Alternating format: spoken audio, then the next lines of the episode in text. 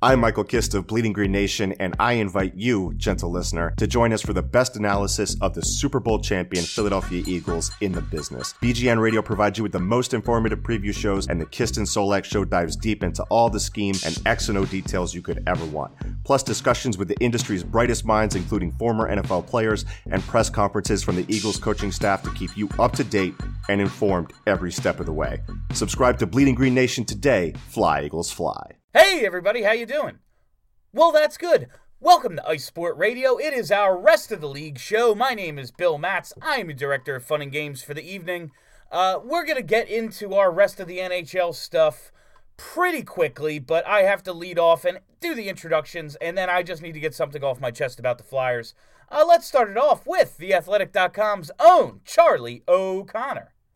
You know what's really annoying about this Flyers season? It's that Everything. It's that they're so bad that I can't even properly enjoy the fact that the Penguins are underachieving like crazy and the Devils are awful again. Like that, I should I should be really happy about both of these two things, and instead I'm just spending all my time thinking about the Flyers. No, they're really they're really like getting in the way of our enjoyment of other teams that we hate sucking Yes. because they too suck. Chicago's awful. This, I should be pumped about this. And they just beat the Penguins. Exactly. And like that should be something I enjoyed. And it's not. Because what am I gonna do? Taunt the Penguins? Ah, you fools and your cups. Yeah. and that right there is Stephalicious D Steph Driver. I gotta say, the Flyers are, are just making hockey miserable for me. That's I find That's really bad with the job that I have. I find great enjoyment in watching Toronto and in watching Colorado, especially. They are a ton of fun to watch. Uh, I just, I just kind of ignore the Flyers except for when I'm working, and then I get to go wild about them, like I did on post game last night. And I realize that this is ice sport, but like I said, I just did post game last night, and while I use that as like my own therapy session for this team, it's still kind of a one way medium. People are typing questions and messages, and I read them and respond. But I honestly just need to talk to somebody about last night's game, and it can't wait until Monday. It's it just it can't. Uh, fam, I have straight up snapped. I'm round the bend, as they say. The Flyers have so many problems. Uh, many of them don't have an easy fix. Nolan Patrick just has to become good. There's only so much they can do. Carter Hart has to be great.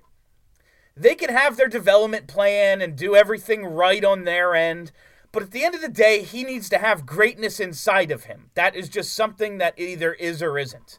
It's a necessary component. But Dave Hakstol is a fixable problem. Send him home. He's bad and there's no point.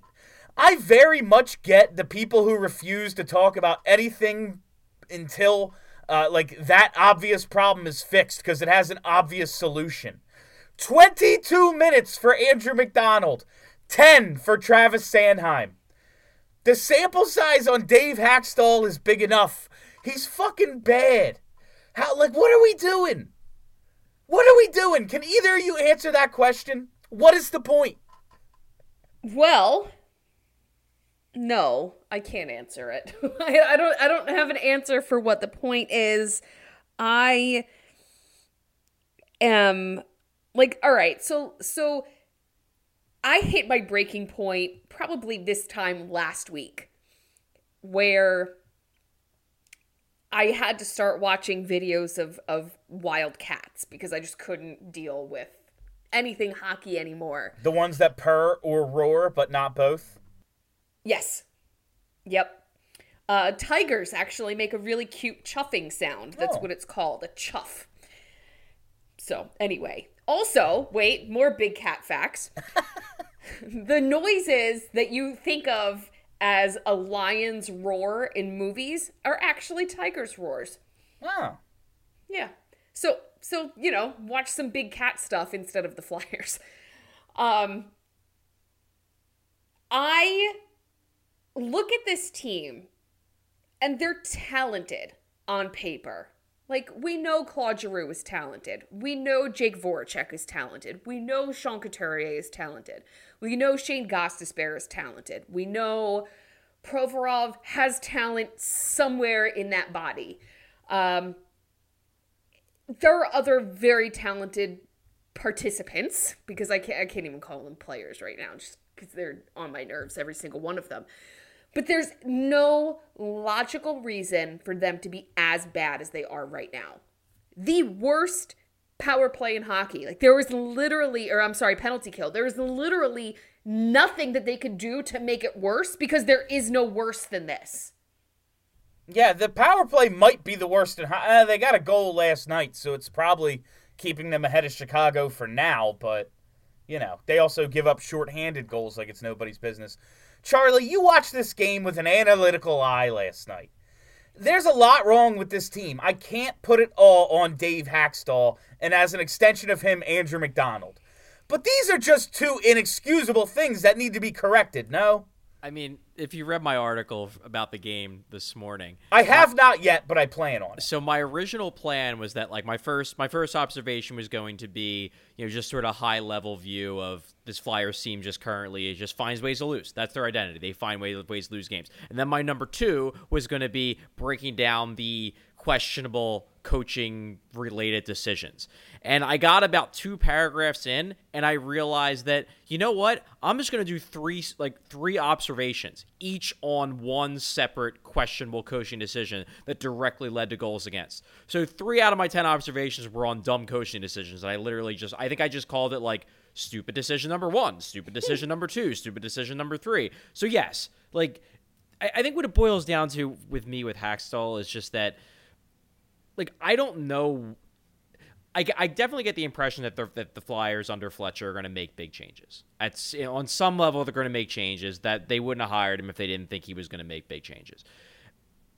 But if you before you do that, you know, before you blow up the core, before you, you start, you know, reshaping the roster in this new way because you've decided that the current roster just can't get the job done, before you do that, I'd really like to see how they perform under a different coach because like I don't I don't know that Dave Hakstol is this horrible coach that everyone in, in Philadelphia believes he is, but I'm pretty damn certain that he's not a great coach. So I don't know like why I don't know what the upside really is to just riding it out with him. Like I, have seen enough of Dave Hakstol to think that he's not a Hall of Fame coach.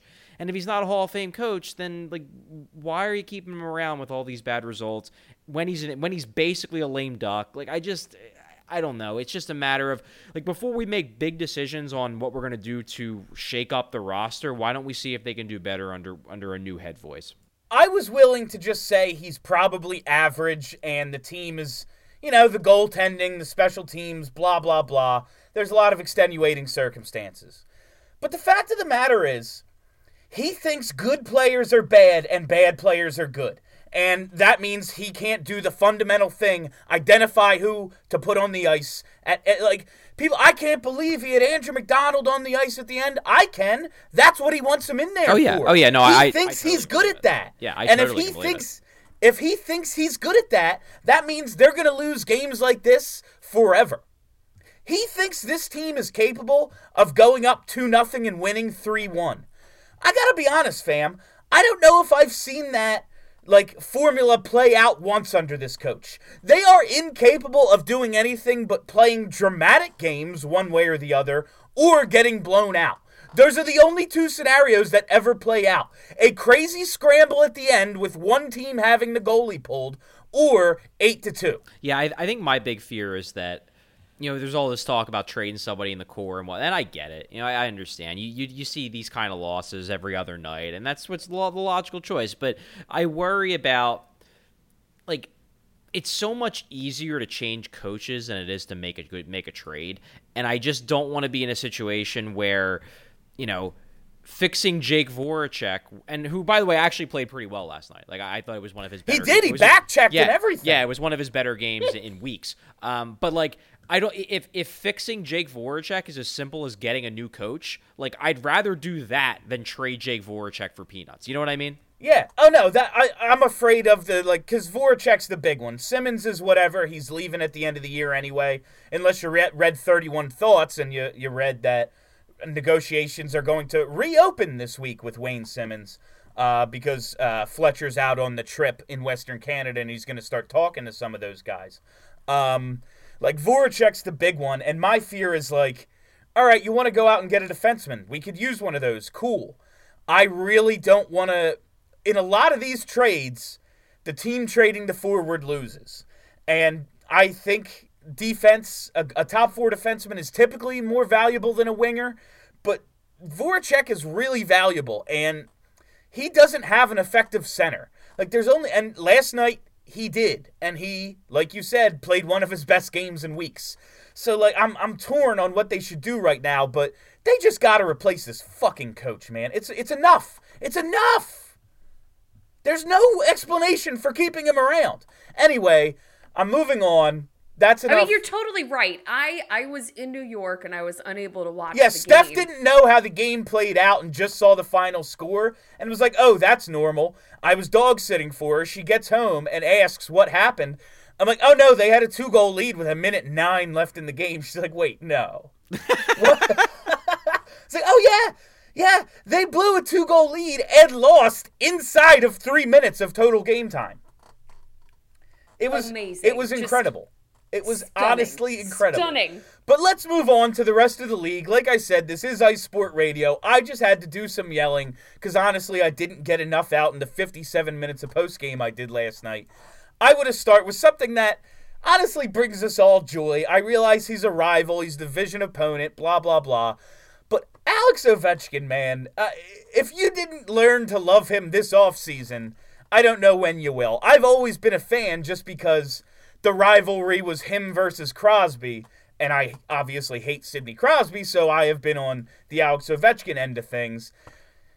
Hat trick on Tuesday night leads the league with 25 goals in 30 games. Uh, if you go to NHL.com and just look at the leaders category, um, it's an updated picture of Ovechkin. So we keep talking about how the league's getting younger and faster and everything's trending young. And then you look at Silver Fox, Alex Ovechkin, still sitting up there, like he's got the he's got the touch of gray going and everything. And I just this dude's an ageless wonder. And Friedman opened up 31 thoughts with the thing I wanted to open up with today, so it was kind of nice. Uh, we're on the same page there. After I went and saw that picture number eight, he's got an outside chance to get to Gretzky's goal record. It's not likely. It's not poss. It's not. It's it's not impossible, but it's not likely. But man, uh, he's just scoring. He is on a better scoring pace right now than when he scored 65. This dude just doesn't stop scoring goals. It's wildly impressive. Well, I don't think that they have another cup run in them this year. Eh, maybe. They don't have another cup win in them this year, I think. Um, the Capitals are, are kind of making it look like they didn't really need Barry Trotz. Y- They're you an know what I, uh, interesting- I say, Go ahead, Charlie. Y- you know what I love the most about this uh, this extremely fast star for Alexander Ovechkin? Whenever somebody tells me that like drinking like crazy is bad for you, I can just point to what Ovechkin did after winning the cup and being like, "Yeah, you know what? He basically drank nonstop the entire summer, came back and scored 25 goals in his first 30 games." So there's that. That was part of uh, of Friedman's article because it was like the opening before he actually gets to the thoughts, I think. And he was just like, anyone who watched those videos this year really thought there might be an actual cup hangover. I was like, all right, now Ovechkin's done everything. He's got all the Richard trophies. He finally got his cup. Now maybe he can take it easy. And nope. Here we are with the Mikko Rantanens of the world, the Brayden Points of the world. We're, we're, we're seeing all these, these young guys take over. Here's 33 year old Ovechkin, 25 goals in 30 games. Uh, he started this season 287 goals behind Gretzky, so averaging 47 goals per season in his career. Uh, that put him six seasons away from, from getting to Gretzky's goal record. He's 33 and the most uh, most goals scored by anyone that age or older. Jagr's 54 from 0506, so the first year out of the lockout. Ovechkin has 25 and 30, uh, on pace to beat uh, what he did when he scored 65. I would love to see somebody get to 60, 65 again. We talk about Laine and all these guys who might do it. But when you talk about a generational talent, I mean, I, I know what Crosby is, and he's had an amazing career. But to be this awesome at this one thing, and it be the most important thing, scoring goals is the most important thing. You can't win without it. I'm just in awe of this guy, and to see it continue to go after, oh, is he had a minus 35 season. He has no interest in defense. And then you look at, actually, he scores more empty net goals than anybody, which means he's making defensive plays to end games. Like that's what he does is make defensive Sure, there's no goalie. But that's because he's out there when the other team is doing what it's got to do to try to win. He's got to make the defensive play. I'm just really impressed by this guy. And I thought it needed to be talked about because it's not out of the realm of possibility. He averages 47 for the next couple years. Like, he could get 60 this year. Yeah. Um, the, the question that you added here is could he challenge Gretzky? And I think that he could, with the asterisk of if he doesn't go back to the KHL, if he doesn't go back to Russia. I think that he's going to play for a very long time. I don't know if it'll be Jagr long, but I think he's going to play for a very long time. So it's feasible and you know his skill is not dropping off. Yeah, I think you could really, if he if he wants to, and I think the KHL point's a good point. You know, he could pull a Datsyuk where he just wants to. He's done everything he wants to do in the NHL. He's 37, 38 years old, and he's just like, I can still play. I'd rather play at home.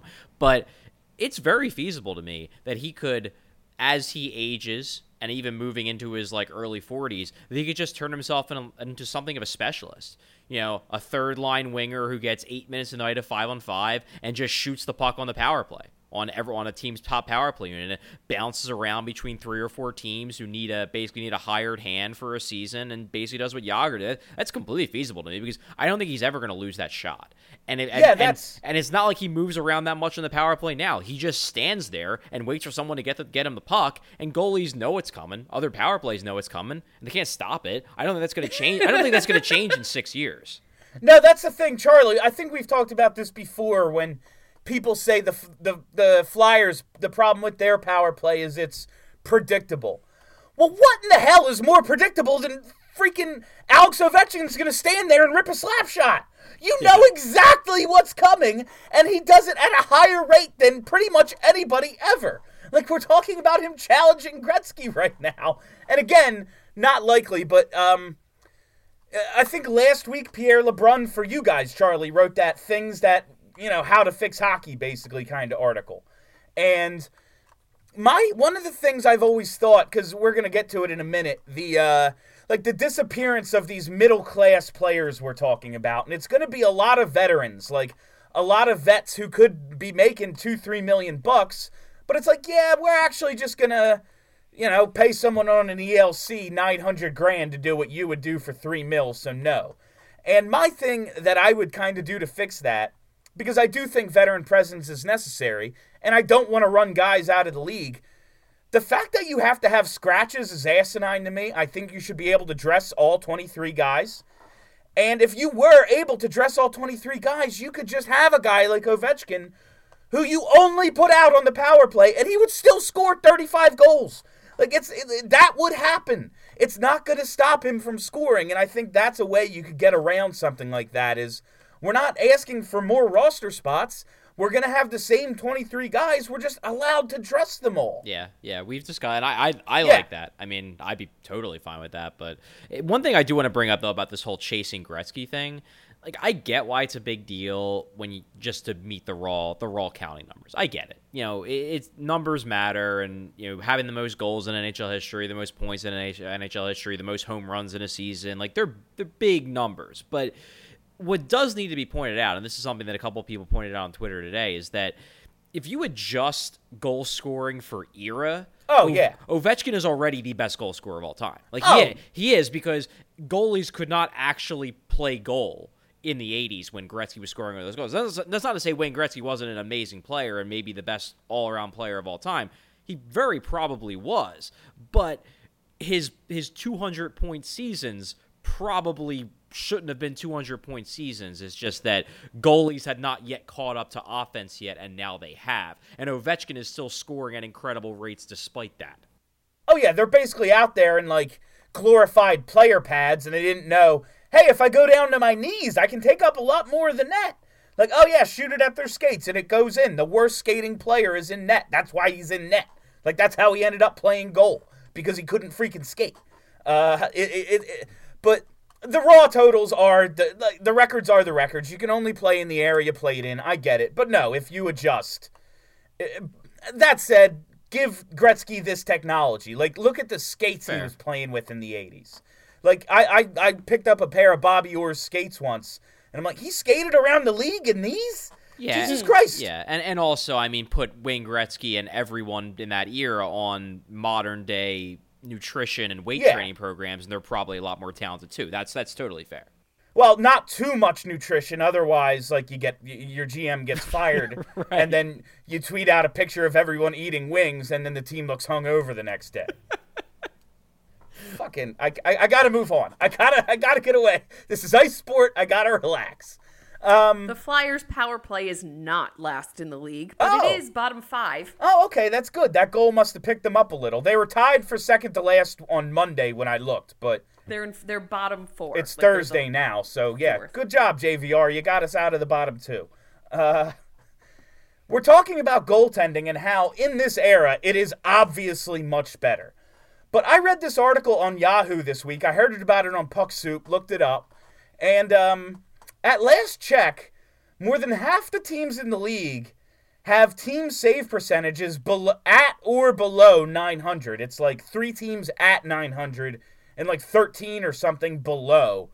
Um, wow, goaltending has really fallen off, and I just wanted to get you guys because uh, I'm looking. I just feel like I'm seeing a lot more fluke goals, like the one that went in on Mike Smith last night.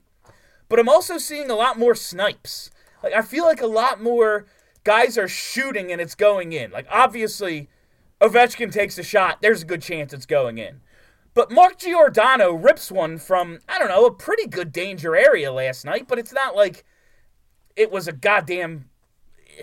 He's not Steven Stamkos and it goes in over the goalie's shoulder. I feel like I'm seeing a lot more of that, and I just wanted to know what you think is is going with this. Because sure, the Flyers are getting bad results in net, but so are most of the teams in the league. If you look at the numbers, I think there's a lot of goalie injuries, um, like to a lot of the good goalies.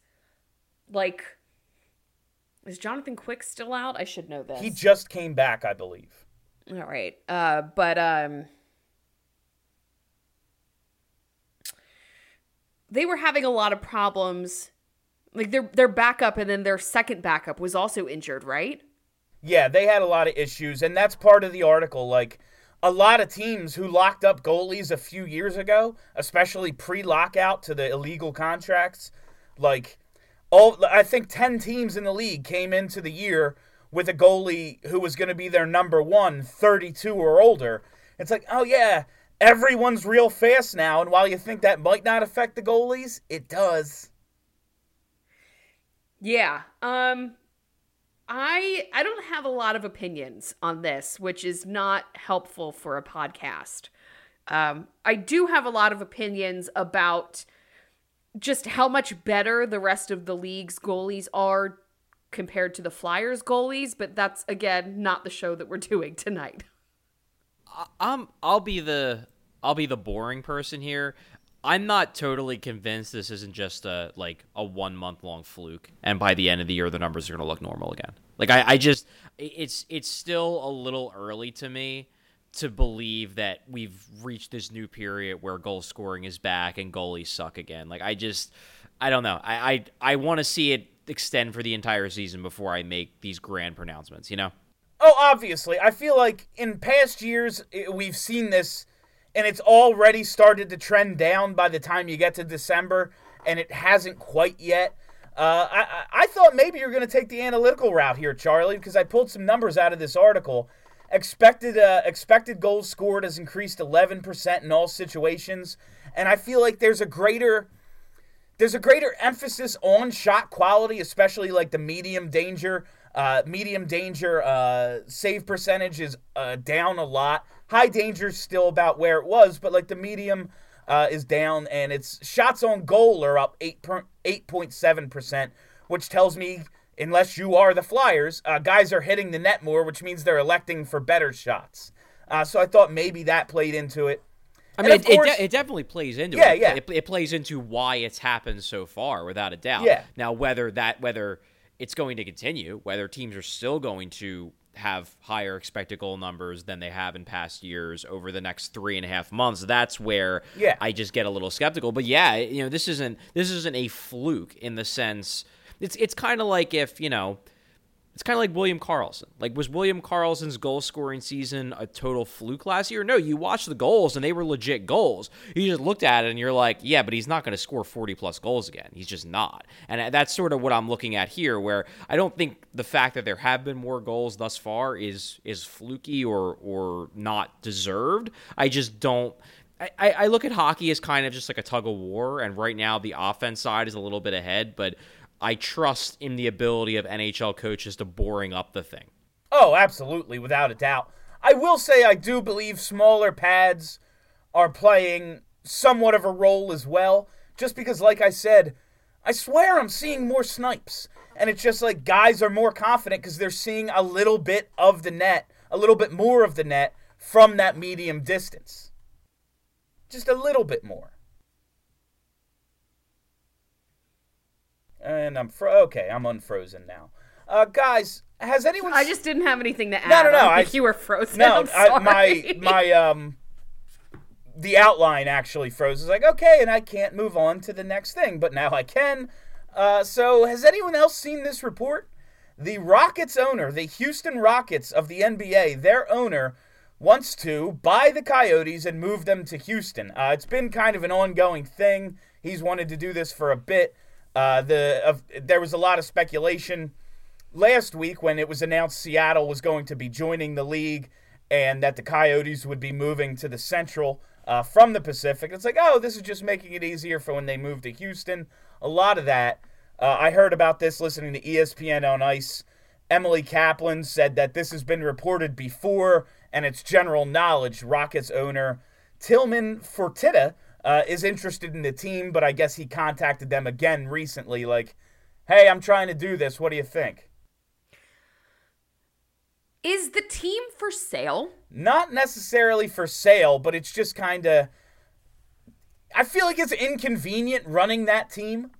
So if someone comes in with a really, really strong offer, they're going to go, you know what? We're done with all the where we're going to play controversy. We're never any good. We can't possibly be turning like any any sort of noticeable profit. Here you go. It's yours. Like I feel they're like that's a thing that could season, happen. Number one. No, they're not bad, but like they're not relevant yet.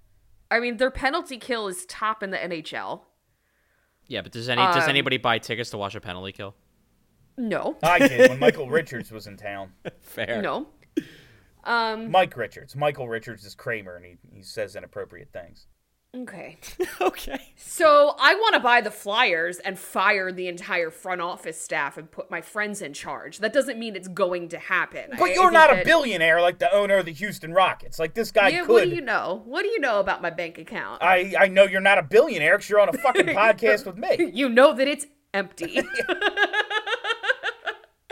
I'm just saying. I don't. I understand that people want to do things. I understand that there's still the notion that they're going to be moved to Houston.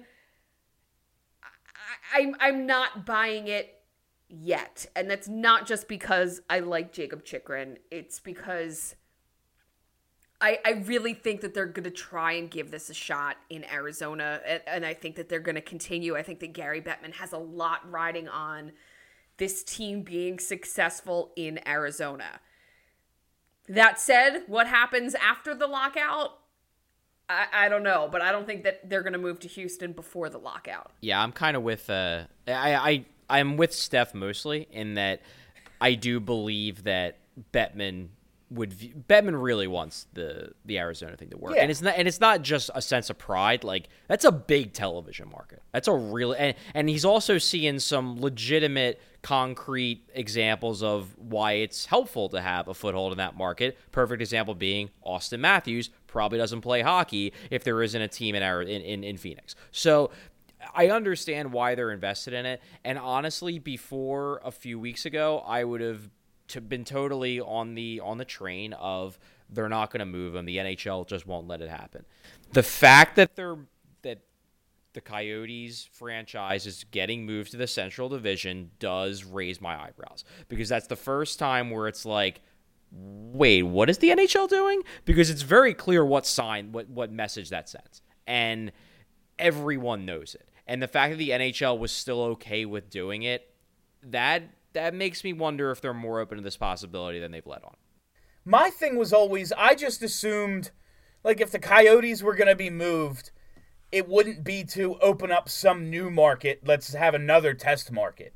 Like it was twofold. All right, we're going to send them to Hamilton or Quebec City or whatever and we're going to extract our I don't know, what will the next expansion fee be? 800 million from a billionaire and like a Texas oil billionaire or some shit like that. I didn't think they would pass it up for that kind of market. Uh, That's a really good point. I just always assumed that, but if this guy, I, I, I it, it'll be interesting to watch. I would like for it to work because, like you said, there is value in having hockey in these places. Hockey in its traditional markets, to me, is at hundred percent. You are aware of hockey, and you're either a fan of it, a consumer of it, if or you're not. Yeah. In order to create new fans, you actually have to create new fans and take it to places where it isn't. And we've seen the dividends. Auston Matthews, Shayne Gostisbehere. Like we know what happens when you put hockey in places, it opens it up. So I'm, So- I'm I don't want it to happen, but at the same time, Houston, like Phoenix, huge market. There should probably be a team there, and when you're in a place that already has a rink, like in Slapshot, they've already built the rink. Uh, I think, yeah, well, they have in Quebec too. yeah, yeah. So, is it possible that we as hockey fans are just reading into this far too much? Oh yeah, Because obviously. looking at looking at a map, the team that is physically in location closest to the Central Division out of all of the Pacific teams is Arizona. Oh, it makes geographical sense considering you're adding a team to the Pacific. Like it's definitely the closest. I mean, Calgary is kind of close, but there's no other team near Calgary except for Edmonton and That's they talked. Well, why didn't they move Calgary or Edmonton? It's because they're not going to split up the Battle Yeah. of they're Alberta. not Yeah, gonna, Like yeah, that they're ain't you- not happening. to split yeah. them up. You'd have to like move them both. Physically, in terms of location, Arizona is the closest Yeah. one. Oh no, there's definitely an element of we're we're always looking if the Coyotes are going to move. So anything that happens with the Coyotes, we're going to read into it. I had I had to check a map because I don't know really where any of the locations in California. I meant to say Colorado. Let me try that a third time. Canada. I don't know where any of the locations in Canada are. Oh yeah, so I Canada's a didn't- I mystery to me. I don't The know. only the only reason why I know where the locations are is because the Flyers have been showing that road trip map about five times a game this week. So now I know where everything is. I, you know, I tried three times to say Canada, and you know, it didn't quite work out. So that's how important all of those teams are to me. Sorry, everyone. I'm sorry. And I guess it, it's not the Flyers; it's NBC Sports Philadelphia. I, I just equate the two. When I'm watching a It's lo- when I'm watching a local broadcast, I just say the Flyers, even though it's actually the television network. Yeah, yeah, the television network that owns the team. yeah, right. So guys, you know what I found out watching hockey this week? That the word directly doesn't always mean directly. And I just did air quotes. I just did air quotes for everyone who's not uh, on this Google Hangout with us. Um, so a dump in uh, in the uh, what the hell was it? The the Blues Panthers game this week. There was a dump in from center ice that hit official Tim Peel in the corner and ricocheted into the net off of R- Roberto Luongo's skate. Now the rule book reads a puck that hits an official and goes directly into the net does not count as a goal. a lot, and this goal was waved off. However, a lot of people raised eyebrows at this because it didn't go directly in. It hit Luongo first. But apparently, that's not what directly means. Directly means if it doesn't hit another player, not including the goalie. So if this puck, as Greg Wyshynski pointed out in this article I li- I uh, I linked to, had hit the post and then hit the goalie and then hit the post again and then gone in the net, it still would not have counted. When you saw this play, what was your initial reaction? I laughed. Well, yeah, yeah. that was my initial reaction. My initial reaction was, did the puck hit him in the dick? Apparent there there's a lot of allusion to where it hit him. I think a lot of people are saying it did in fact hit him in the groin area. That sucks. I just whether it's the rule or not, I was like, there's this can't count. There's absolutely no way that this should count. Like this is No. bullshit. And I was happy that it didn't. I was like, okay. And then you look at the rule book and go, oh, there's a case for it to count. But it in fact did not, and it makes sense. But it was just a really funny thing that happened in hockey this week. Like that's the I feel like fluke goals are way up. Maybe I'm just noticing it more. And this one didn't count, so it doesn't count to the total of goal of you know save percentage being down. But I'm just like seeing a lot of weird fucking goals. I don't know. I think that it's reasonable to say it's it's a fluky play. Yeah. Um Yeah, I mean, I think it was Ovechkin had a goal this week that was like it was not going anywhere near the net. It was off probably by 10 feet. Oh, no, that- ricocheted off somebody else and went into the net. One of his first two in in the hat trick he scored on uh, Tuesday or Wednesday, whenever it was, was going into the corner. The shot he took Yeah. was going into the corner, and it hit a guy and went and went in. It was it was a real. I feel like that's happening so much. But if it had been an official, that wouldn't have Would not counted. have counted. I have decided I don't like that rule. Get the fuck out of the way, officials. No, I mean, if an official was standing in front of the net, that would be a whole different issue. you're right. No, I mean, for the record, I I'm fine with this rule. Like, if if this happened to the Flyers and a, an official accidentally knocked the puck in the net, even if the goalie then later had a chance to stop it, I, I would be livid. So I, I can't I can't say I disagree with the with the rule at all. But what is interesting to me is that it kind of like it opens up some other questions. Uh, so like for example, I'm thinking back to I forget which game it was, but it was the it was the one of the it was the game where they gave up two shorthanded goals in one uh, in in one shift, Yeah. and and Ghost was tracking the puck back, and he gets tangled up with the referee, and then there's a breakaway as a result, and he's live or, or it was the it was the linesman. I said on Twitter the official, and some jackass is like, no, it was the linesman, you moron. It's like really shut the fuck up. They're dude. all officials. But but but anyway, so I think back to that, and I say, like, okay, well, if you're gonna say that officials can't cause a goal like that, do you blow those plays dead where maybe they didn't deflect the puck in the net, but the opportunity for a goal would not have happened if you didn't screw up to begin with? Yeah, that's what I, I jumped to that same thing, Charlie, because it, it always kicking the puck in the net. You're not allowed. You can kick the puck anywhere on the ice, and it's totally legal. But if you kick it into the net, it doesn't count. Like, and that's kind of the correlation I drew. Like, all right, the official's allowed to fuck up the play anywhere unless it directly goes. I, I don't know. It, I, I thought the same thing. Like, why doesn't that get blown dead then? It's clearly this play was caused by an entanglement with the official. Indeed. Okay. uh, what? How much time are we here? Okay, so we're gonna do this last thing, uh, and it's just something that that came out of the um, of the Sharks game this week, and I talked about how those those middle class players are disappearing. It's a it's a real talking point. And uh, Joe Pavelski, I can't say he's a he's necessarily a middle class player because he's a sixty or seventy point guy on pace for sixty or seventy points, um, and he's on pace for his most goals in at least three years. But he's thirty four, and his contract's up at the end of this year. And if you're a GM, what exactly are you comfortable giving him? And Coach Peter DeBoer kind of went on a uh, kind of went on a real. I, coaches always talk up their guys, but I, it's I think it's odd to hear something like this. I don't think he's dropped off at all. Age is just a number for a guy like him. He works so hard, and his game isn't about speed; it's about all those other things. And you don't lose things, uh, and you don't lose those things as you get older. And the article I read about him just kind of went on to say how he's going to get paid one way or the other. Um, but GMs are going to be uncomfortable and kind of, uh, what do you give him? How do you really? And it's one of those. Uh, 34 year old, even if he's still good, like you're a GM, what are you comfortable giving him?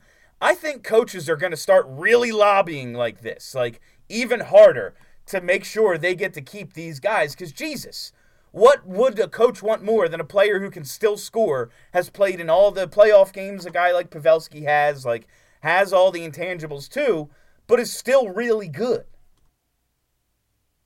So, so what I think is going to happen, and this might not happen overnight, but I, I, think you're already seeing it a little bit. And uh, and one guy you're seeing it with is Pavelski's teammate Joe Thornton. Is I just think that I don't think the issue, especially for when you're talking about these this middle class squeeze, I don't think the issue is necessarily money in the short term. It's that no one wants to give these old guys term. So I think what you're going to see is you're going to see a lot more like very lucrative one year deals given to guys in their mid to late 30s that are still good because no one wants to give them a three, four year deal because that's just too dangerous. But would you give Joe Pavelski seven mil over one year?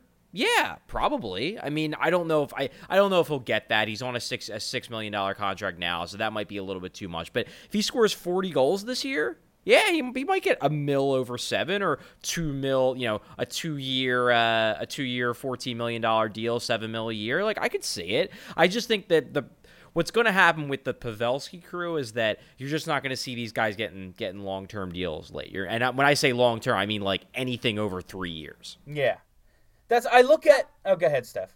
I would say that makes a lot of sense. I I don't know. Is it recent that teams have, have gotten really gun shy about term?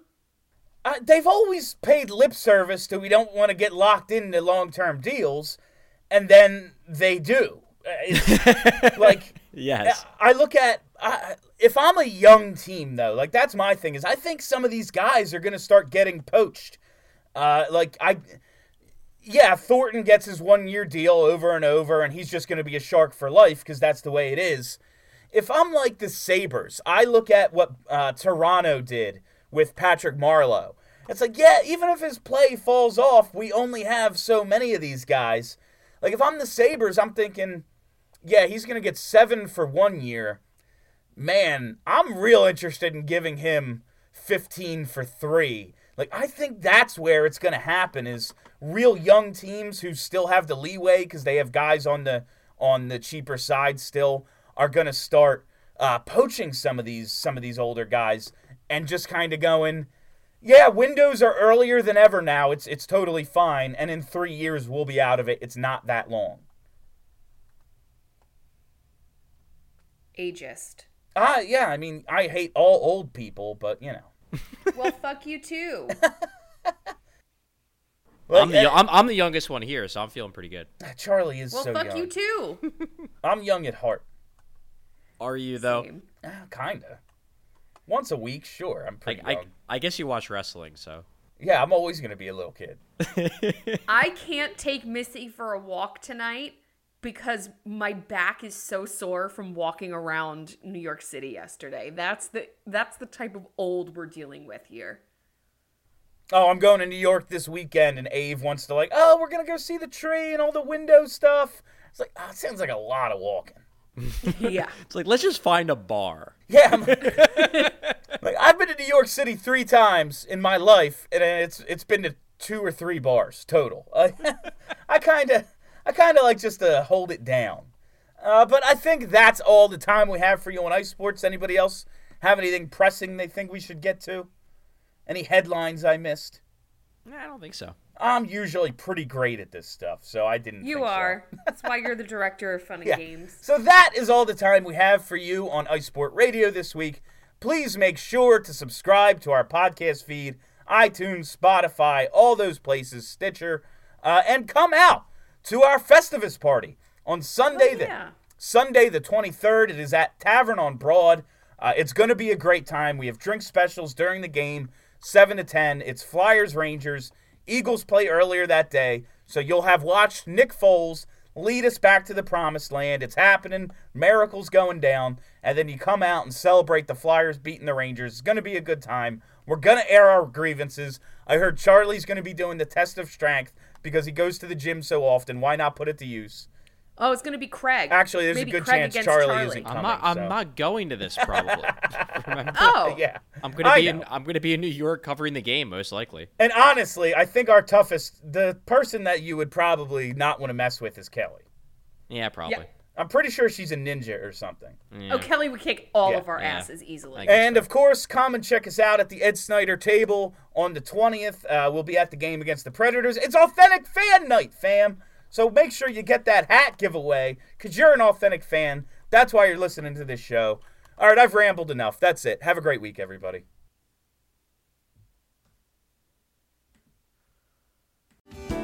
Hello, I'm Spencer Hall from SB Nation, and I want to tell you about my new show, It Seemed Smart. It Seems Smart is a show about people doing things that, for some reason or another, seem smart at the time. Those things might include doing a little cocaine and driving a bike up a mountain. Or, I don't know, maybe racing 100 miles per hour across the country in the middle of the night with no one's permission. Or even stealing a bat from an umpire's room in a Major League Baseball park. Check it out, and if you like it, tell a friend. I'm Spencer Hall. Don't do anything smart.